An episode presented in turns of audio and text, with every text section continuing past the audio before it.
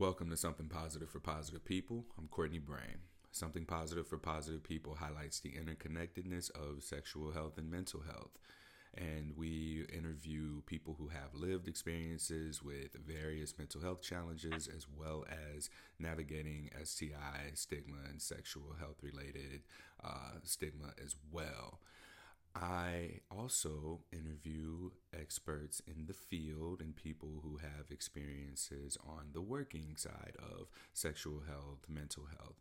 And today's guest is Orion. Orion, I am going to ask that you introduce yourself. I watched that four minute video that you just posted onto your Instagram, uh, and you have a lot of intersecting identities, and I don't want to miss anything. So I'm going to go ahead and let you introduce yourself, and then I'll get into why we're talking today. Okay. Yeah. Hi, my name is Orion Queer, um, and I'm a queer and trans affirmative therapist. Um, I'm transmasculine, non binary, um, I'm pansexual. Um, I'm also non monogamous, a member of the BDSM community, um, and um, I enjoy like working with folks of all of those communities in therapy. All right, so I counted seven. It, was that was that seven uh, different identifiers? I think so. all right, as I'll introduce myself, I'm a here we go cisgendered, heterosexual, non-monogamous, able-bodied, upper lower class, black. I don't have a seventh. a podcaster, I guess. we'll go with that. But uh, the reason that I wanted to connect with you was because I got to hear you on a friend's podcast yesterday.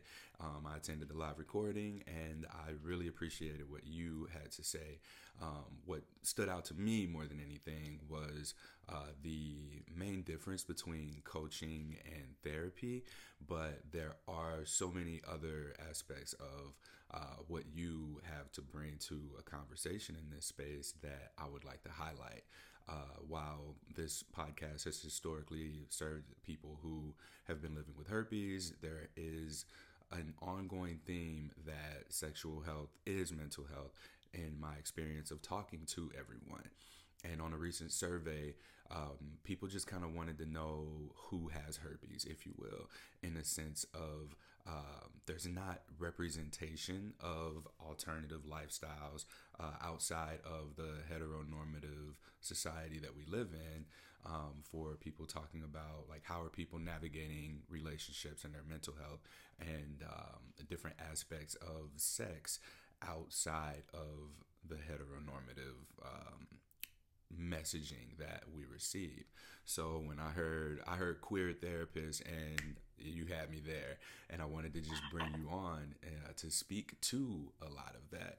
So starting out, uh, why is there so little representation of uh, non-heteronormative uh, presentation of sex, sexuality, period, in the medical space, mainstream media? Go. Yeah, I mean, it's a really good question. You know, I it's very frustrating. It's it's very frustrating even, you know, for me going through graduate school. Um, here I am learning, you know, what I'm learning in my classes is all focused on, you know, pertaining to the sort of typical um, like white, you know, cisgender, heteronormative um, person and couple. Um, and, you know, even, you know, I took couples therapy classes, and of course, like, we're all talking about monogamous couples in those classes. And there's very, very little discussion, if any, in any of the classes about how, um, you know, so many of us are non monogamous, are kinky, are living, you know, alternative. Um, you know have you know aren't in a couple necessarily. Um, and um, and you know I think it's really unfortunate that I've been left to have to translate all of that. Um, you know I have to translate everything that I learned in school to to pertain to, to, to my life and to the life of my clients. And the thing is is you know you know being queer and trans I mean we had plenty I had plenty of other queer and trans um, uh, classmates you know and and a lot of us are non-monogamous in the queer and trans community. I mean, not everyone, of course, but like it's much more common. Um, and so here we are, you know, with you know, and I was you know started out in an LGBT specialization, um, which I actually ended up switching into a general specialization, but um, yeah, I was in an LGBT specialization, you know, with mostly you know, a lot of LGBT classmates, and so the classes weren't even made for us, um, even though specialization was supposed to be for us. Um, and here we are learning, you know, not actually learning about um, our own communities in our classes. Um, it's very frustrating. I have a question about that. So when you say that the classes weren't made for you, what do you mean? Can you go into a little bit more detail there? Yeah, so you know, I'm a trans person um, myself, so I have lived experience, you know, as, as a trans person. But then here I am in class, like you know, supposedly in an LGBT specialization, and yet I feel like I'm learning Trans 101 being taught to me as if, you know, as if I'm like a cisgendered person who's never heard of it before. Um, you know, so why am I paying to take a class that's teaching me about, you know, my own personhood by someone who's cisgender, by a cisgender professor, right? So, um, yeah, it's just kind of like okay, it's a little bit. I've never, I've never, I've never considered that because when I think about uh, like going through the process of becoming a therapist and the schooling that's involved, I'm under the impression that you're learning to navigate the lived experiences of LGBT community members, not be taught like the basics. Here's what the L stands for. Here's what the G stands for. Like, is that kind of what right. your experience has been? yeah, I think, you know, through, I think really a lot of my learning has come from, you know, translating all of this stuff that I'm learning into applicable, what's applicable to my life. And through that experience, then realizing, oh, okay, this is what my clients would need. Um, and, you know, making that accessible. So that's something I care about. It's like, you know, taking that information and, and making it more accessible. Like, for example, you know, attachment theory I find really, really um, useful um, it's kind of gaining popularity right now as well. People are learning about it. Um, but the vast majority of the information on attachment styles are focused on, you know, cis heteronormative um, monogamous couples. So a lot of people are looking to those books and resources for help for themselves and just don't see themselves in there. So I can actually take that information, translate that for my client, and help them to, um, you know, still be able to benefit from the theories because they're really helpful. Um, you know, not everyone is able to like translate that material. And something I've learned throughout the course of these podcast interviews that I've done is that identity validation is one suicide prevention, but it's so important that people be seen. And I'm learning just how important representation is in any space, really. And for these spaces to not be inclusive to LGBT members, uh, such as like the where people are getting a bulk of very very good information, such as attachment theory, like not being seen in a space where something can be so useful to you is invalidating to your identity, which I personally believe is detrimental to one's mental health. Do you have anything to uh, add to that? Absolutely, I, I totally agree. Um, I, I totally agree. I mean, I, I think you know a lot of what goes into suicide prevention is like helping people to, um, you know, just learn how to accept themselves and, and ex- express themselves and express themselves genuinely. Um, yeah. Yeah, and when we talk about attachment styles, one thing that uh, stood out to me the most was reading the anxious attachment style, the avoidant attachment style, and insecure. That's this book you're talking about, right? Is that the attachment theory? we talking about? yeah, there's a, there's there's a bunch of different books. That, yeah, there is one um, attachment. Yeah, that's the book. Yeah. All right, all right. So as I read that, I did see a lot of uh, the the common theme for me was that men are more often avoidant, women are more often anxious, and then to be secure, you kind of have to break your pattern by doing the other thing to balance it out. So, if you were to sort of give us an overall summary here that was inclusive to uh, different identities, what would that look like? Yeah, I mean, I think you know that it's great that you bring up that book because it is one of the most popular, one of the most you know common ones people read, and it is really um, like rudimentary. It, it's not, um, yeah, very cis heteronormative, very mono, monogamous or, oriented, um, and yeah, gendered. I mean, you know, it, it, people of any gender could be avoidant or anxious or disorganized. Also, a third option, um, disorganized attachment, which you know there's almost no literature on that whatsoever because people kind of figure, well, if you're disorganized, you're kind of like, you know, shit out of luck, too far gone. Go get help yourself. We don't know what to do with you. Um, and I have a disorganized attachment, and I'm slowly working on becoming um, more secure and more and more secure these days. Um, and so, you know, what happened to me before I learned more about psychology was I was reading about attachment theory and being like, well, I think I'm anxious. No, I think I'm avoidant. No, I think I'm, anxious. Like, and I'd be filling out the test. There's a lot, there's like a test in that book. Um, the thing is, is I would always get anxious on the test, but it's because, um, you know, a lot of the questions weren't relevant to me. There'd be questions like, you know, do you get jealous when someone, you know, when your like partner like smiles at a waitress at the restaurant or like um you know yeah things like that. Or like oh are you trying like are after three months of dating do you still tell your you know do you still tell your person that you're like still looking around? And i'm like well i i'm always like i'm non-monogamous always. So these questions don't pertain to me. So what do i write true or false? Right? And then the test is going to come out wrong. Um, so like it doesn't work and um, I mean, once I actually realized more about, you know, when I learned more about the theories, I was able to realize, oh, I have a disorganized attachment. That's why, like, I relate to both the anxious and the, the avoidant. Um, and, I, you know, I think disorganized attachment is really stigmatized, but actually, it's probably, to be honest, probably the most common one. Because, like, anytime that we are raised in an environment where our caretakers are also the ones who are causing us harm and abusing us either emotionally, verbally, physically, or sexually, um, we are going to have it. Uh, we're going to come at that with a disorganized attachment because the person who's supposed to love us is also the person who's causing us harm.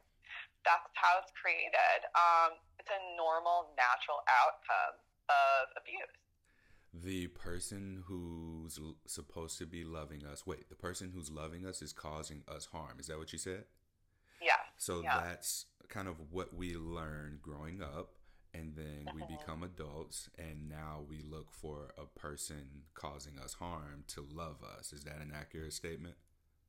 Yeah it can look like that. It can look a bunch of different ways. Basically like it you start to connect love with fear. So like as a child when you're scared who are you who is who's the kid going to go to? Your parents. Your parent you're supposed to go to your parents for security. But then if that person that you go to in a moment of fear for security is also the person that's causing you the most harm then you're going to connect those feelings of love and fear together. So it can look a variety of different ways as an adult but one way that that could pan out is really the more that you love someone, the more scared you are of them. And um, more intense feelings of love and closeness come along with more intense feelings of fear and insecurity and danger because you have red alarms going off and saying, oh no, this person's getting too close. Are they going to get me? Are they going to come get me? Are they going to hurt me? Mm-hmm. Um, yeah. What does healing from that look like? How do you know? Once you identify, all right, I'm disorganized attachment style, there aren't resources to support you in getting through that. Yet, this is the most common attachment style that is like not really talked about. When you're anxious, again, in cis heteronormative uh, context, or when you're avoidant, there are all these things that you can do. But when it's like just jumbled together and mixed in in this disorganized attachment style. We don't really have a manual to work from unless you got something that I don't know about. But what what, what you got for me? Well, yeah, I think you know, I I actually love working with disorganized attachment, um, and I think that therapy is really you know one of the most helpful things if you if you feel like you do have disorganized attachment. Basically, you have a relational wound, and I kind of we talked I talked a little bit about this on a podcast last night, but um, when we are, you know, when we are mistreated by our caretakers as children, that's a relational wound. And so the way that we heal a relational wound is by learning to relate again in a safe environment um, with someone who isn't going to take advantage of us or abuse us, right? So then we have like a corrective experience. So therapy can be a place where you learn to relate again. Um, and it is it is different than, you know, if someone has an anxious attachment style or an avoidant attachment style, those people um, they grew up in an environment where they've figured out methods that actually worked in order for them to like gain their parents' acceptance and love. So, you know, if, if that either means consistently reaching out, reaching out, reaching out, being anxious, it worked. Your parents responded to that and you had a certain level of stability. Um, same with avoidant. If you just backed off and you like let your parent, you know, you didn't come to your parents for help, you didn't ask them for help, then it worked. You had a certain level of stability.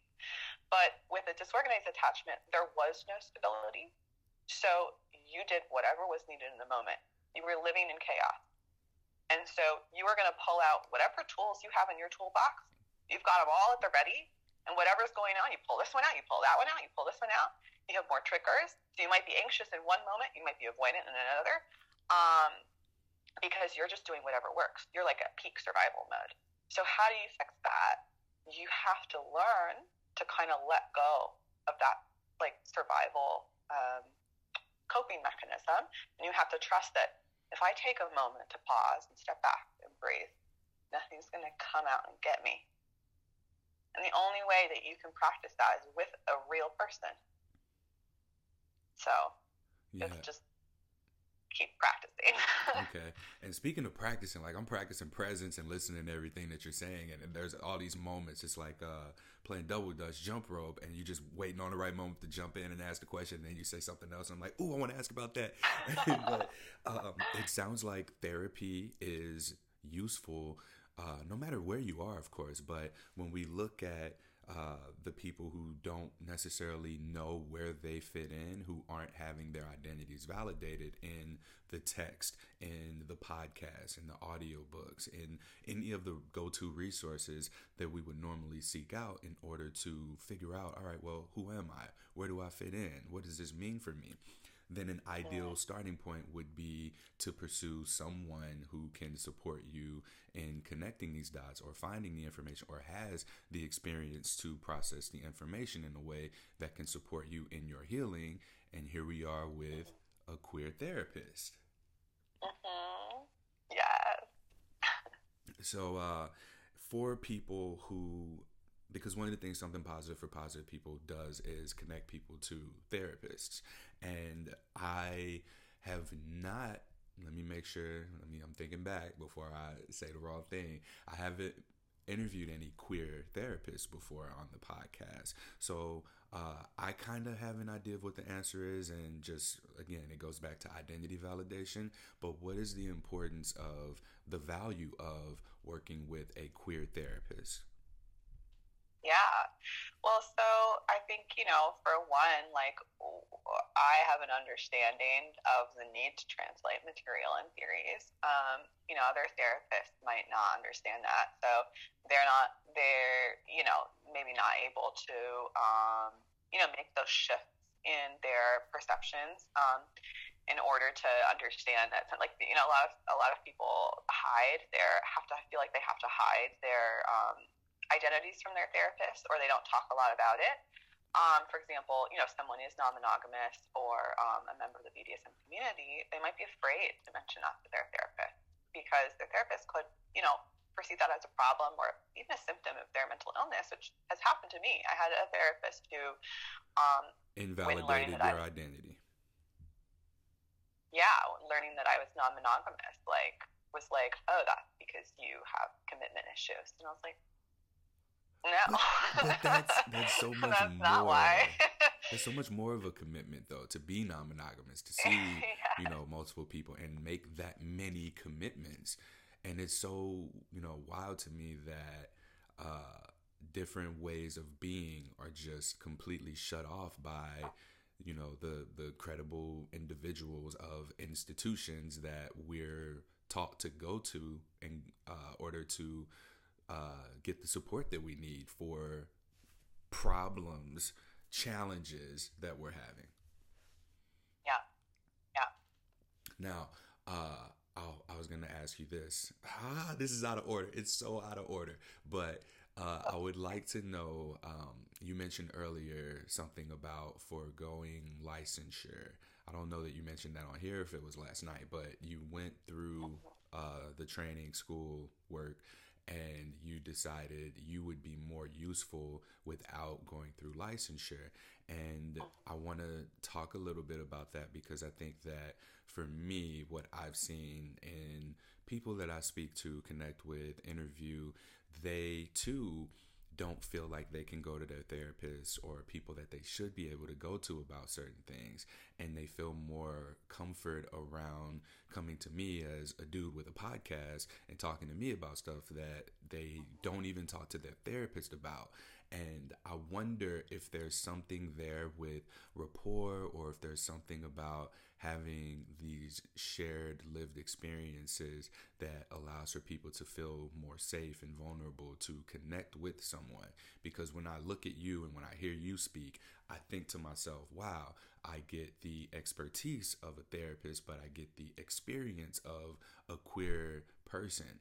So bringing those pieces together here's where we get you here's where we get um, a little bit of both. Like you said you do that translating and you are at that intersection the gap of experience and expertise.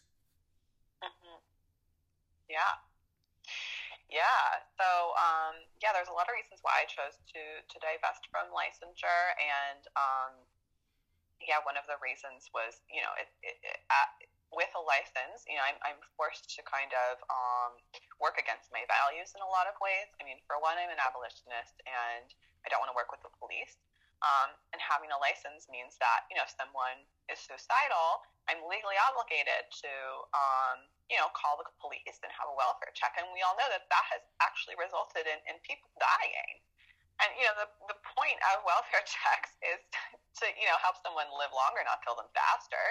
Um, and unfortunately, you know. It, there's a lot there's a lot of things like that that you know with a license um, you're legally obligated to follow certain um, you know laws and ethics that are you know that are that come from you know, this oppressive um, system of psychology, this mainstream psychology, that's rooted in white supremacy, in homophobia, transphobia, classism, ableism, um, fatphobia. I mean, so, you know, do I want to be working in that system? Like, I don't want to. Um, and, you know, not only that, but then also for me, like, because I'd have to work, you know, underpaid or, or like for free. Volunteer. They they don't call it volunteering. They just call it a traineeship. But like you're volunteering for these clinics you know whose ceos are making plenty of money um, for up to like three years in order to accrue enough hours. And if you have to if, if you're not if you're not lucky enough to have like parents or a partner who's you know paying your way during that time and you have to work a full-time job that's going to take you longer than three years to get your license it's also for me it doesn't feel right. Um, I can't afford to do that.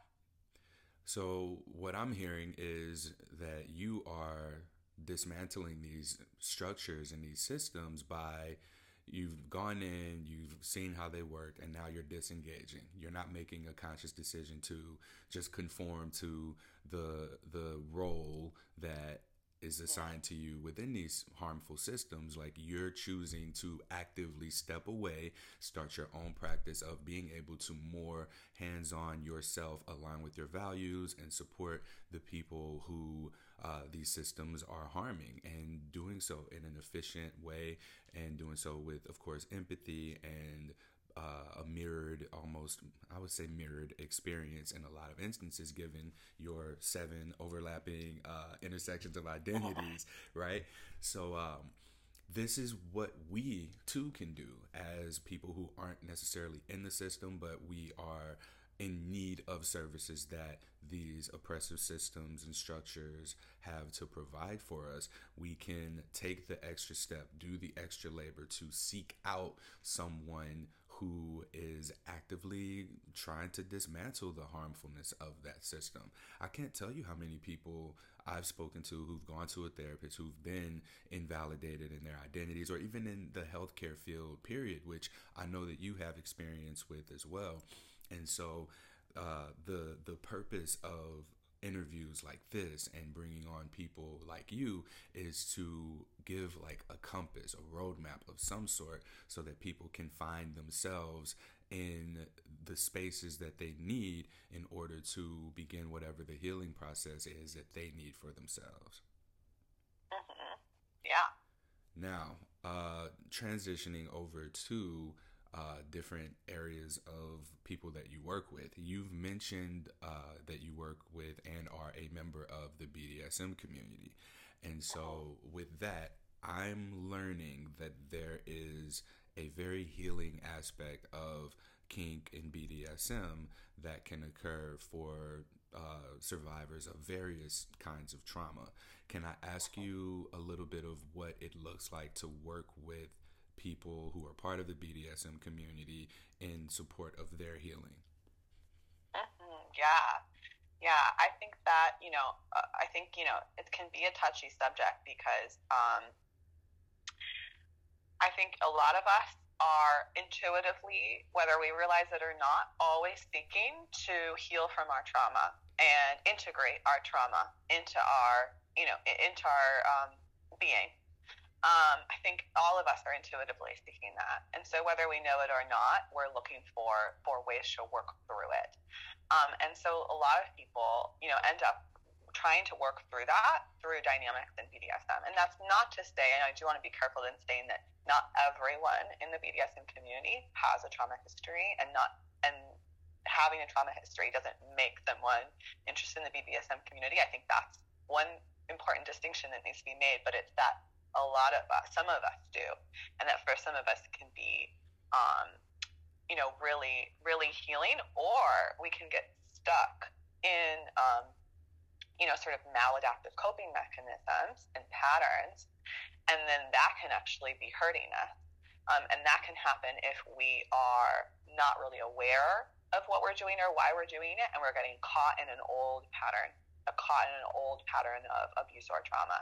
And so that's why I actually think it's really important to talk about BDSM in therapy with our therapists because it's just like any other relationship in our lives. Um, you know, because I think a lot of times we get caught on you know, only romantic relationships being where our childhood trauma comes out. But actually, our, our, our trauma comes out everywhere with our friendships, in our work environments, and, you know, everything. Um, and of course, it's going to come out in our BDSM dynamics as well. And so, if we're aware of what's going on and we can talk about it and we can talk about um, why we're doing something or what what we're like looking for, then a lot of healing can come out of that. Mm. So I want to repeat back what you said the way that I heard it. So in BDSM, there's the opportunity for a conscious seeking and um, and achieving of something that we naturally pursue at an unconscious level. Mm-hmm. Yeah. All right. yeah. Perfect. Uh, the word BDSM kink, I think it it alerts uh, what, what, that's not the word I'm looking for. It elicits a particular visceral response from a lot of people, just given, again, the heteronormative thunderstorm that just reigns over society and that makes us kind of, uh, or be a little bit intimidated by it, so to speak. Uh-huh.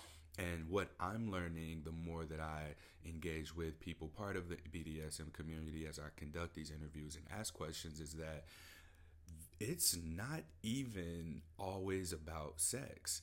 And yeah. even with the conversation piece, like negotiations are a very useful uh, structure for talking about sex, sexual health, and mental health and relationships, period.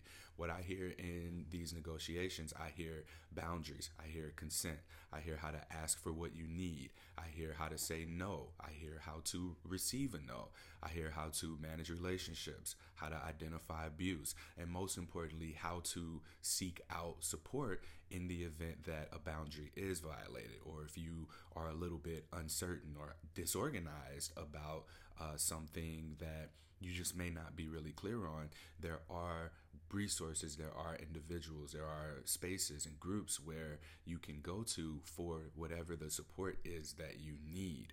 So, my question to you is do you have any sort of uh, as a translator essentially do you have any barriers or do you have any tips for guiding these conversations if you're someone who is curious or if you're someone who has that uh, visceral reaction to hearing the words kink or BDSM. Like, how do you initiate this conversation, or how do you know that you need to take any sort of steps to step into kink and BDSM?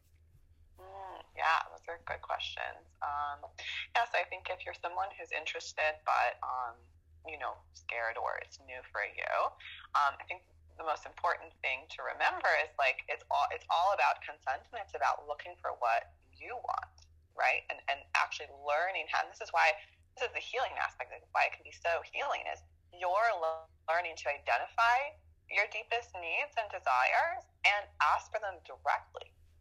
Um, and you, you learn you how that? to say can you say that no again? to things. Yeah, you're learning how to you're learning how to um, identify your deepest needs and desires, and then ask for them directly whatever that is. And so it's actually much more open than you think. BDSM doesn't all look the same for every person. There's every possible way to engage um, and every possible kink out there, right?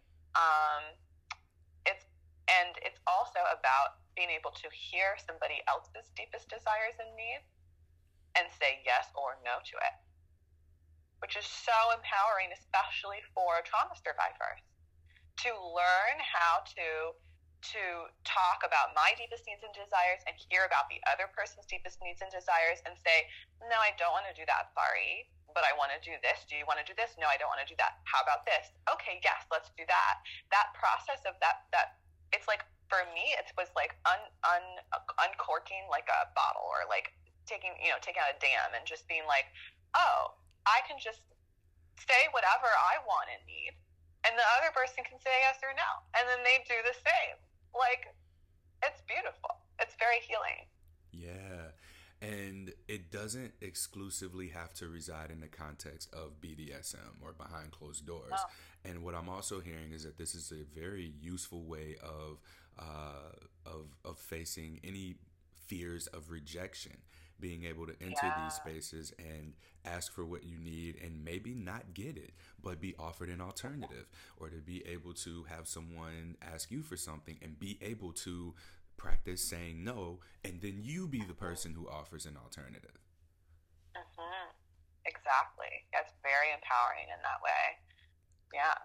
Now, um, I am also curious about your work in um, with with people who are non-monogamous? Do you find people who come in they know they're non-monogamous or they think they're non-monogamous or do they think that it's a problem that they're non-monogamous i'm sure you're probably going to say all the above but is is that is that something that you find in talking with your clients absolutely. Yeah i think you know people are all over the spectrum. Some people uh, you know know that they're non-monogamous and others are you know trying that out for the first time or nervous about it interested.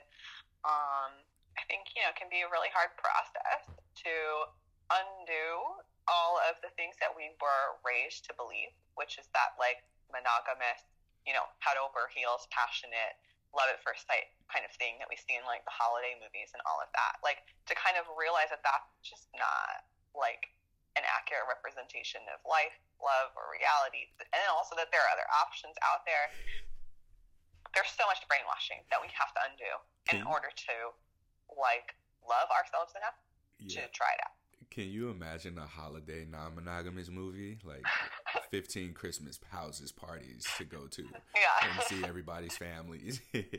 um, I uh, I wanted to ask you about um, uh, I lost it, but we'll just go on to the next thing that comes up into my mind, which is um, if someone comes to you or if someone's in this space where they're not quite sure if they are queer or interested in um, not a heterosexual relationship and they don't know how to go about exploring or initiating that or even asking the questions like what's a good starting point for that person?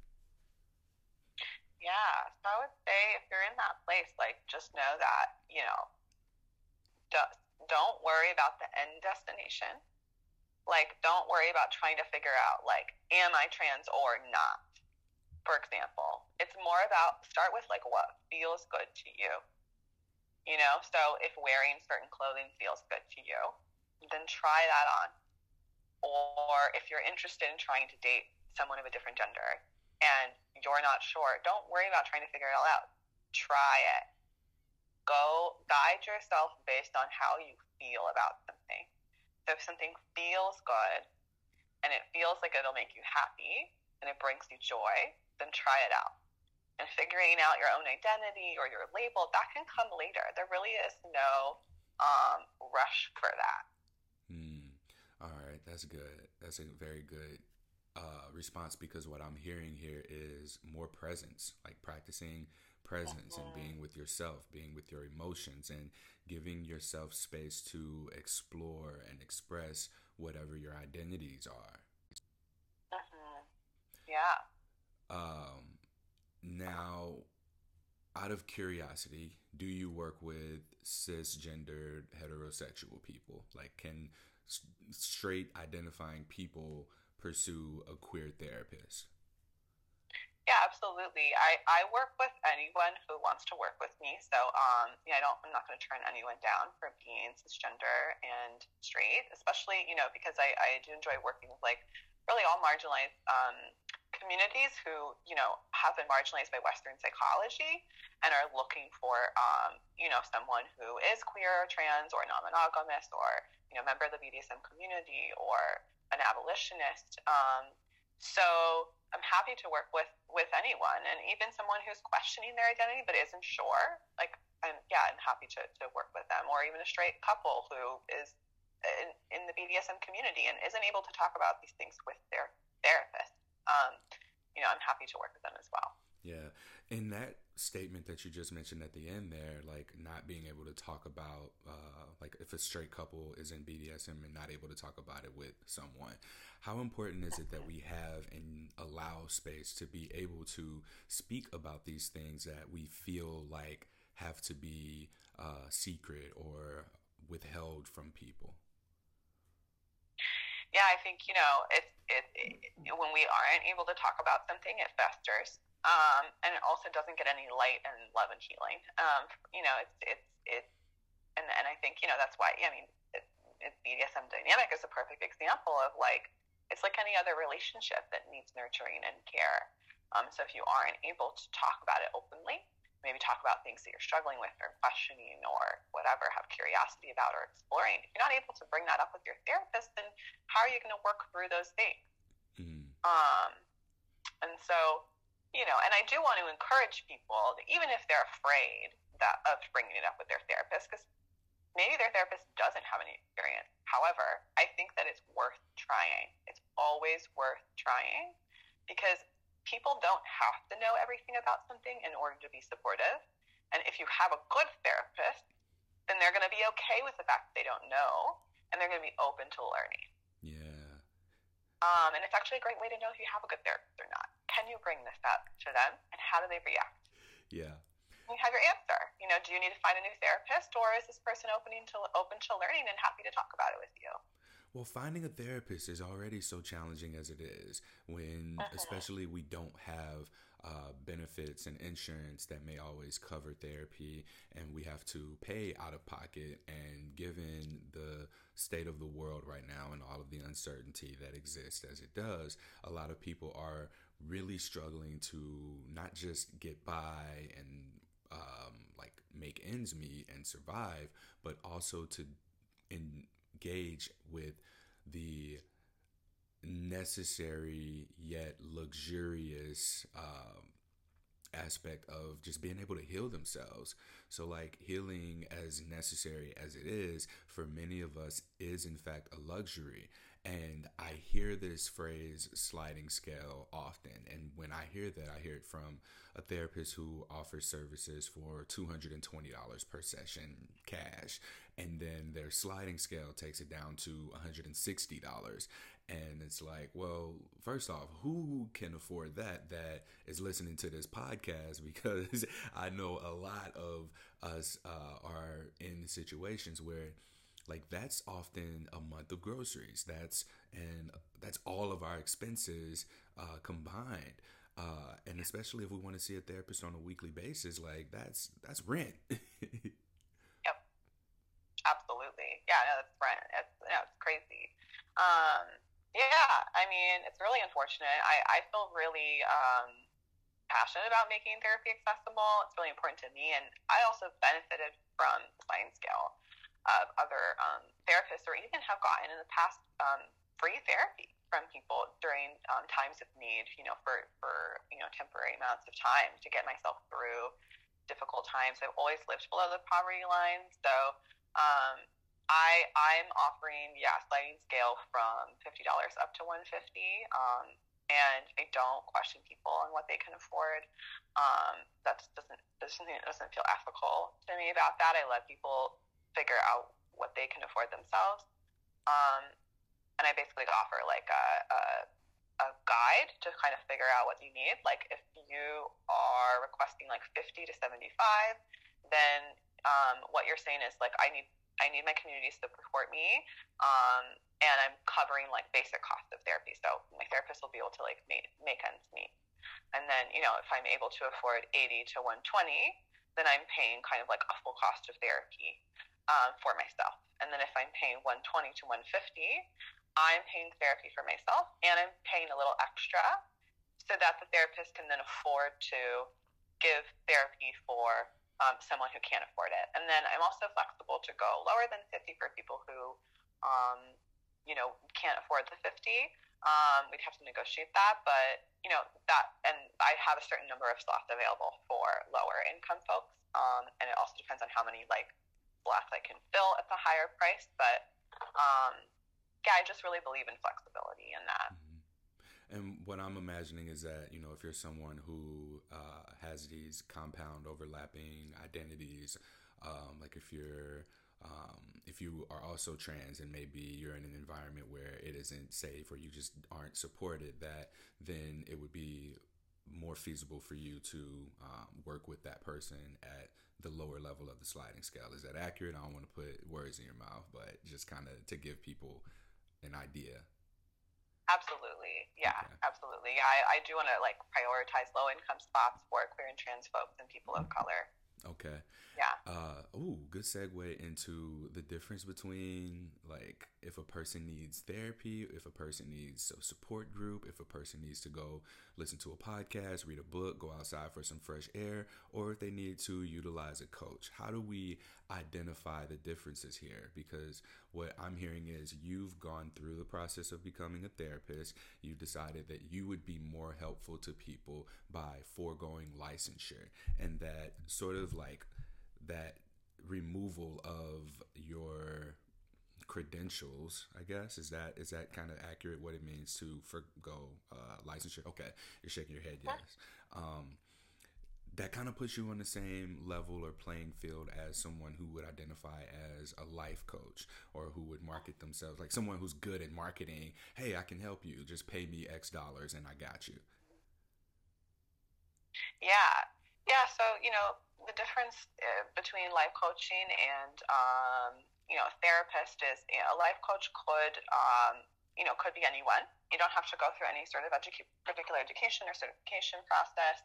Um, anyone can just call themselves a life coach. And so, if you're looking for a life coach, um, you know, you do want to kind of ask them what their experience level is, and you also kind of want to know like what kind of coaching they're giving. So, um, you know, usually coaching is, is is around a specific thing um, like maybe you need help with your career, you know, or uh, be more organized, or maybe you know in a particular area of expertise that you're wanting. Um, you know, like there are some people who are like um, polyamorous relationship coaches, um, you know, which I think like is a super great resource, right? But they're only going to be able to. We're focusing on just your polyamorous relationship. We're not going to be going into mental health, right? So, um, you know, that being said, there are also some people who, like me, have gotten their master's in clinical psychology or their master's in social work, you know, and have decided to forego licensure and might market themselves as a life coach or as a therapist. Because um, I am allowed to market myself as a therapist, just not a psychotherapist, and I don't have a license and a license number. Um, but um, you know, then the important thing to me would be, oh, okay, well, you got your master's in clinical psychology or in social work. So you have the same exact education as, as a therapist that's licensed. There's no difference in the education. It's just that you've foregone licensure. So I think, you know, if you're trying to decide between a therapist or a life coach, first I would say, like, what are you, just what are you looking for? Um, are you looking for, you know, help with your mental health? In which case, I think it'd be best to find someone who has that clinical experience. Um, even if they've decided to divest from the licensure system, did they get, you know, did they get a master's degree or did they do some training? Um, or are you just looking for a specific thing, like help with your polyamorous relationship? And then you can go to a polyamorous relationship coach, and there's nothing wrong with that. I think it's just about knowing what you're looking for, what you're trying to get out of it, and then finding someone that can meet that need for you. Yeah, that's really helpful to to hear it that way. Um, if you want to go for coaching, go for a specific thing. You don't necessarily need to go to therapy when you know what it is that you're looking for help in. Like, hey, I just need to focus on uh, this niche career, and you as a coach are someone who helps people within this niche. Can you help me? Versus a therapist, you know, you may not know what you need. Like you just know that something isn't right. You need to you need a general sense of direction from there. And then you can just kind of set a foundation for yourself to where you can be like boom i know what i want.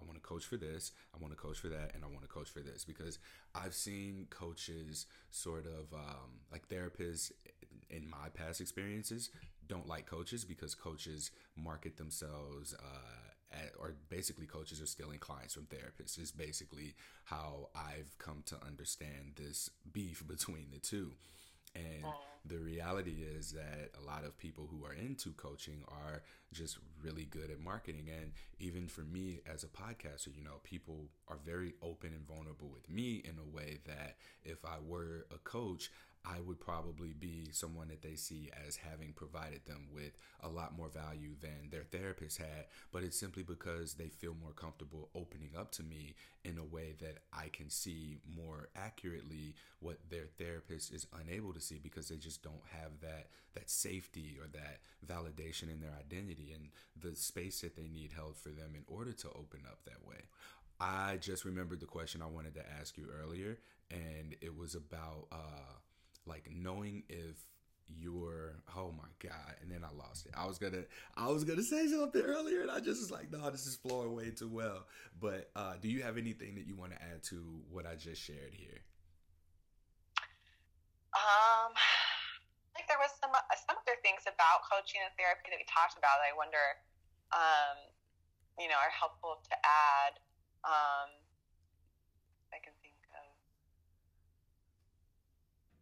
Yeah, I just think you know one thing I want to say about it is yeah, I do have I, I do have more of an open minded perspective about it than you know perhaps other people. I think there are yeah a lot of therapists who like look down on like licensed therapists who look down on life coaches and also who look down on um, non licensed therapists. But let's be honest, you know, it's because like you know going through grad school and then three years of of um, you know unpaid or underpaid you know abusive clinical training environments sucks. And some people feel like because they went through all of that, they're more entitled to something than other people. But the reality is that, like, there are a lot of ways that you can educate yourself. Um, and I don't necessarily think that going to grad school and getting a master's is like some sort of like, you know, epitome of education. There are other ways to educate yourself on mental health. Um, so I do think, you know, if if you're wanting to get help with your mental health, it is important to ask the therapist or coach about their experience level. Like, don't ever forget that you have power here. You can ask people, like, what's your background? What's your education? Because if someone's advertising themselves as a life coach, but then when you ask them, and they're, and it depends on what they're advertising for, but if they're saying, I'm a life coach and I can help you with your depression and anxiety and PTSD, and then you ask them, what's your experience level? And they like didn't do any kind of education and mental health, and you might be like, okay, maybe I'm going to look for somebody else. Hmm. Um, but maybe they have a lot of experience. Maybe they have lived experience, and maybe they have, you know, found, you know, maybe they're like really um, educated on these topics and are able to help you better than a licensed therapist who like doesn't have that specialty. So I think the most important thing is learning about what you're looking for and trying to advocate for yourself mm-hmm. and finding it.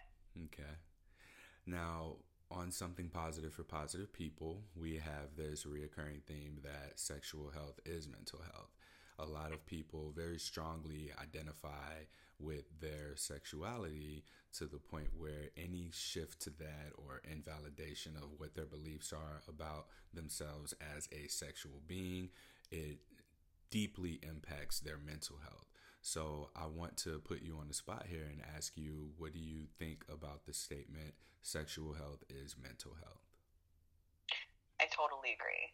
I absolutely agree. I think that it's really unfortunate that a lot of people are scared to talk about um, their sexual health and sexual dysfunction and their um, intimacy issues with their therapists because um, it's it's really important and it's often where all of our stuff comes out. Um, yeah, it's like a lot of a lot of sexual dysfunction is actually about emotional intimacy, um, and about like not knowing how to connect emotionally. Um, and we need to work through that in therapy. That was a very beautiful answer, and we could begin wrapping things up. Uh, I want for people to follow you on your Instagram account for sure. Uh, how can people find you? Yeah, so you can find me on my Instagram account, Orion Queer Therapy. Um, and on my Instagram account is um, I have you know my email and my phone number on there and my website. So if you're wanting to contact me about therapy, um, or if you're a therapist who's interested in talking to you about divesting from clinical licensure, um, you're also welcome to reach out as well. All right. Um, see. Is there anything else that I need to say? Yeah, like what? Any closing remarks that you have at all, or like I, I'm gonna add in the show notes how people can find you and um, what your specializations are and the show description and all of that. But yeah, what, what else you got for us? We got about seven minutes until this recording stops. Okay. Yeah, let me think if there's anything. You're gonna think of all stuff when you get off of here, and you just when you walk outside, you're gonna be eating something, and you're gonna be like, "Oh, damn! Yeah. I should have said, I should have told Courtney this." Yeah, I think you know one thing I really always want to encourage people is um, before you decide to fire your therapist and get a new one, um, and work with you and work with me or find you know someone else or whatever try try to work out what it is like try to tell your therapist directly what you need from them. And, and actually to be honest that is what therapy is. Therapy is relational work. I think we forget that. We forget that therapy is relational work and we think we just come in and toss our stuff out and they, they fix it for us.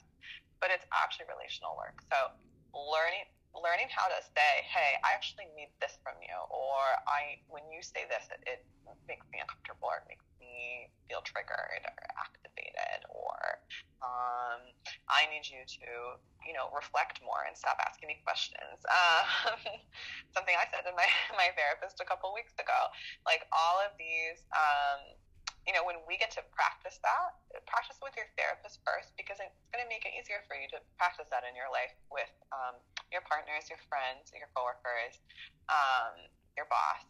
Um, especially if you're thinking of leaving a therapist, then think of it like this. It's like, well, if you're going to say goodbye to them anyway, why not try to talk about this difficult stuff and see where you go and get the practice? And then if you don't like how they respond to you, because they should respond well, they're a good therapist, regardless of how experienced they are in, you know, queer stuff or trans stuff or anything. If they're a good therapist, they should be able to work through that with you. And if they can't, you have your answer and you learned a little bit more about them, and maybe you want to find someone different. We can drop the mic right there. Thank you so much, Orion. I'm so happy that we were able to do this. Especially, it's it's been less than 12 hours, I think, between you going from that recording into this one. So I thank you so much for just sharing space with me, sharing your experience and expertise on this podcast. And um, I wish you nothing but the best of success. And I hope that this at least gets people to consider reaching out to you for that 30 minute uh, needs assessment. Is that what you called it? Intake? An intake, yeah, yeah. So I give three 30 minute intakes for the first, you know, just to kind of see. You're, you're welcome to ask me any questions you want um, to kind of figure out if we're a good fit for each other. And I'm also going to ask you questions like, what are your goals for therapy? What would you like to get out of it? Um, to make sure that you know I can give you what you're looking for. All right, Orion Queer Therapy on Instagram. Please go and follow them. Uh, this concludes this episode of Something Positive for People. Uh, what? This concludes. I'm rusty, so hey, I, I haven't done an interview okay. since June, I believe. June was my last interview podcast, so I'm I'm I'm a little rusty. We're kicking the dust off with this one, but let's try this again. That concludes this episode of Something Positive for Positive People. Please like, rate, review, subscribe to, and share this podcast within your communities, on your social media platforms, and support us in our growth. Sexual health is mental health. That's the theme moving forward. And as we continue to uh, engage with experts and people who have lived experiences with not only sexual challenges and sex, um, STI stigma and all of that, but also with mental health challenges because these two are arguably the same thing. And I'll fight anybody on that.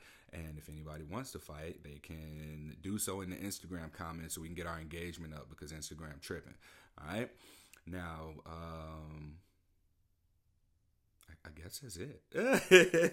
I need a closing. yeah. All right. Thank you again, Orion. And y'all can, again, go follow Orion, Orion Queer Therapy. Thank you so much for having me. Yeah.